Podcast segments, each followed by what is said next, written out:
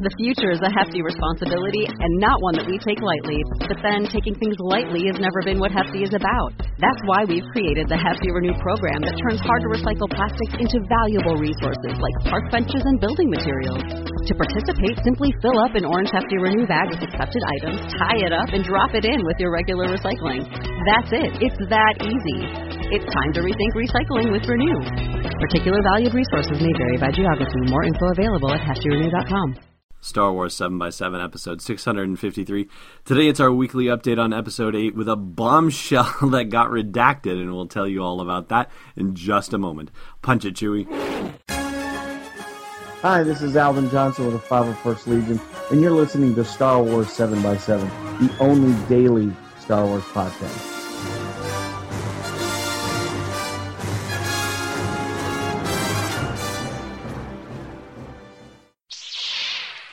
Hey, Rebel Rouser. Welcome to Star Wars 7x7. I'm your host, Allen Voivod. And here's the deal.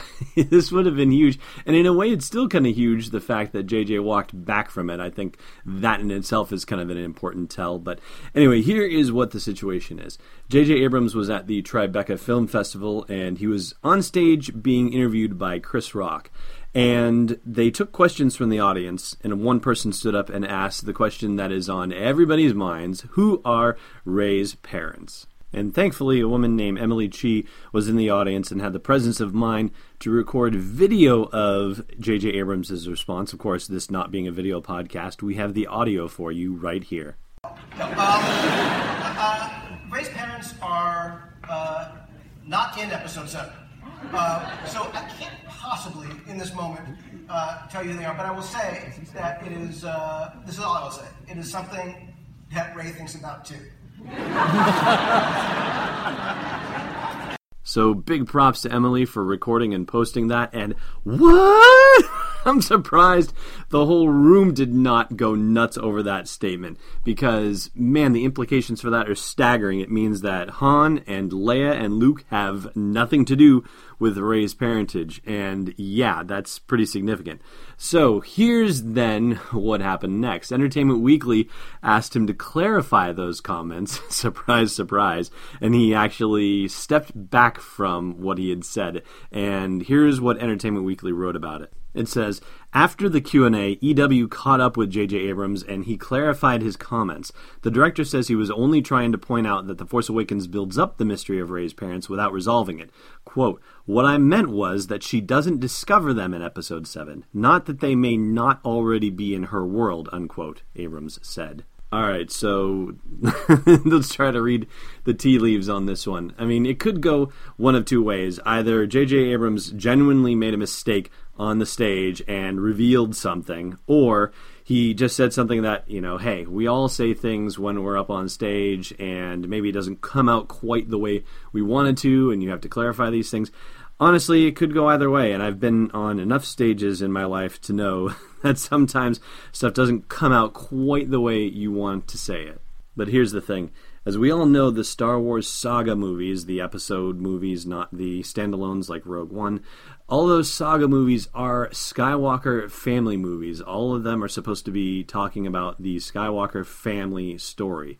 And so it's very difficult for me to believe that Rey is not anything but a Skywalker, somehow related to the Skywalker family. We don't yet know how, but we've been promised a deep and profoundly satisfying answer. And I'm paraphrasing, but that's more or less exactly what Colin Trevorrow said in talking about episode 9, actually, and he was asked something similar about Rey's parentage. So I think it's very possible that we have met Rey's parents in The Force Awakens. Whether it's you know Luke having a one night stand someplace and gee, we could forgive a Jedi for a moment of weakness, couldn't we? Or whether Princess Leia had a second pregnancy that she did not tell Han about, and similar to the way that the babies were separated and how Obi Wan said the sister has been kept safely anonymous, same kind of thing. Like, I think it's entirely possible it could happen that way too. And I have not seen a deleted scene. I've heard about the deleted scene about Unkar Plutt actually ending up on Takodana and Chewbacca tearing his arm off.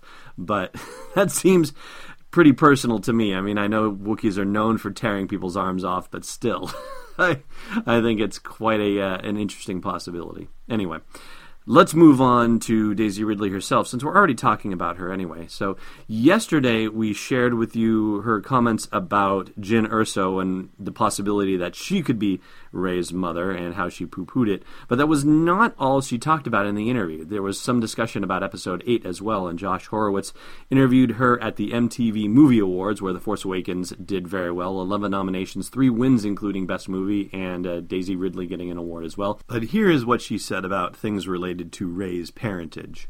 Now, do you know who Rey's parents are? Yes. You do? Yeah. When did you find out? Um, when we were filming Seven. Okay. And that, that helped inform the character a little bit?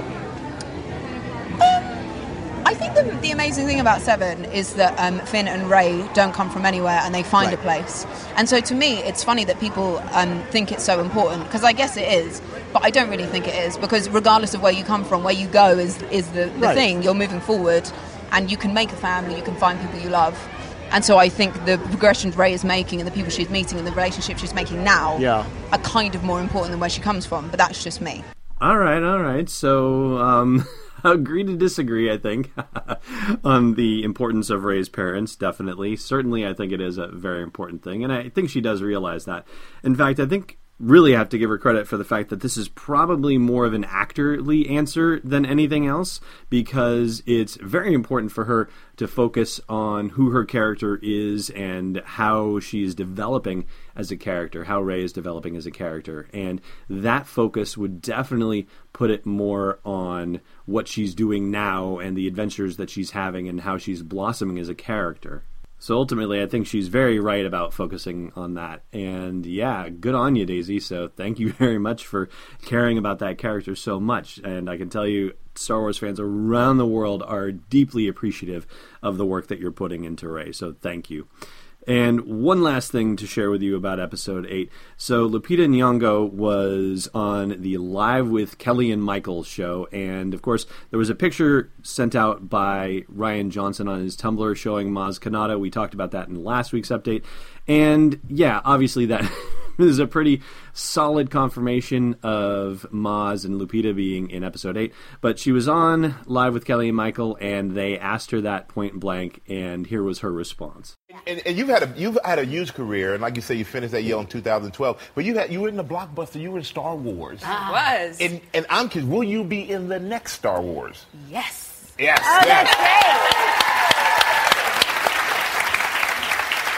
All right, so yeah, maybe a bit anticlimactic considering the Rian Johnson photo, but still pretty awesome to hear the official confirmation. So there you go, and uh, let's all keep our fingers crossed that Maz Kanata can can manage a little more discretion in episode eight and not go screaming out the names of people who don't want attention drawn to themselves. Hey, Rebel Rouser. You're listening to this podcast. Maybe you'd like to listen to a Star Wars story too. Luckily, we've got just the thing for you. We've partnered with Audible to give you a free download and a free 30-day trial of their awesome service. All you got to do is go to audibletrial.com slash SW7X7 to sign up and get your free download. They've got dozens of Star Wars titles anything you want to do to explore that galaxy far, far away. One more time for you, audibletrial.com slash SW7X7. All right, let's get to that trivia question for you. This is a rebellion, isn't it? I rebel. Last time we asked you the name of the character who reported to the First Order about BB 8's presence on Takodana, and that was Bazine Netal. Today's question Bazine was seen lounging with a creature just before she reported to the First Order, and what is the name of that creature? Thanks for listening to another episode of Star Wars 7x7. And hey, before you go into hiding in the desert, check out SW7x7.com for show notes, links, photos, videos, and more.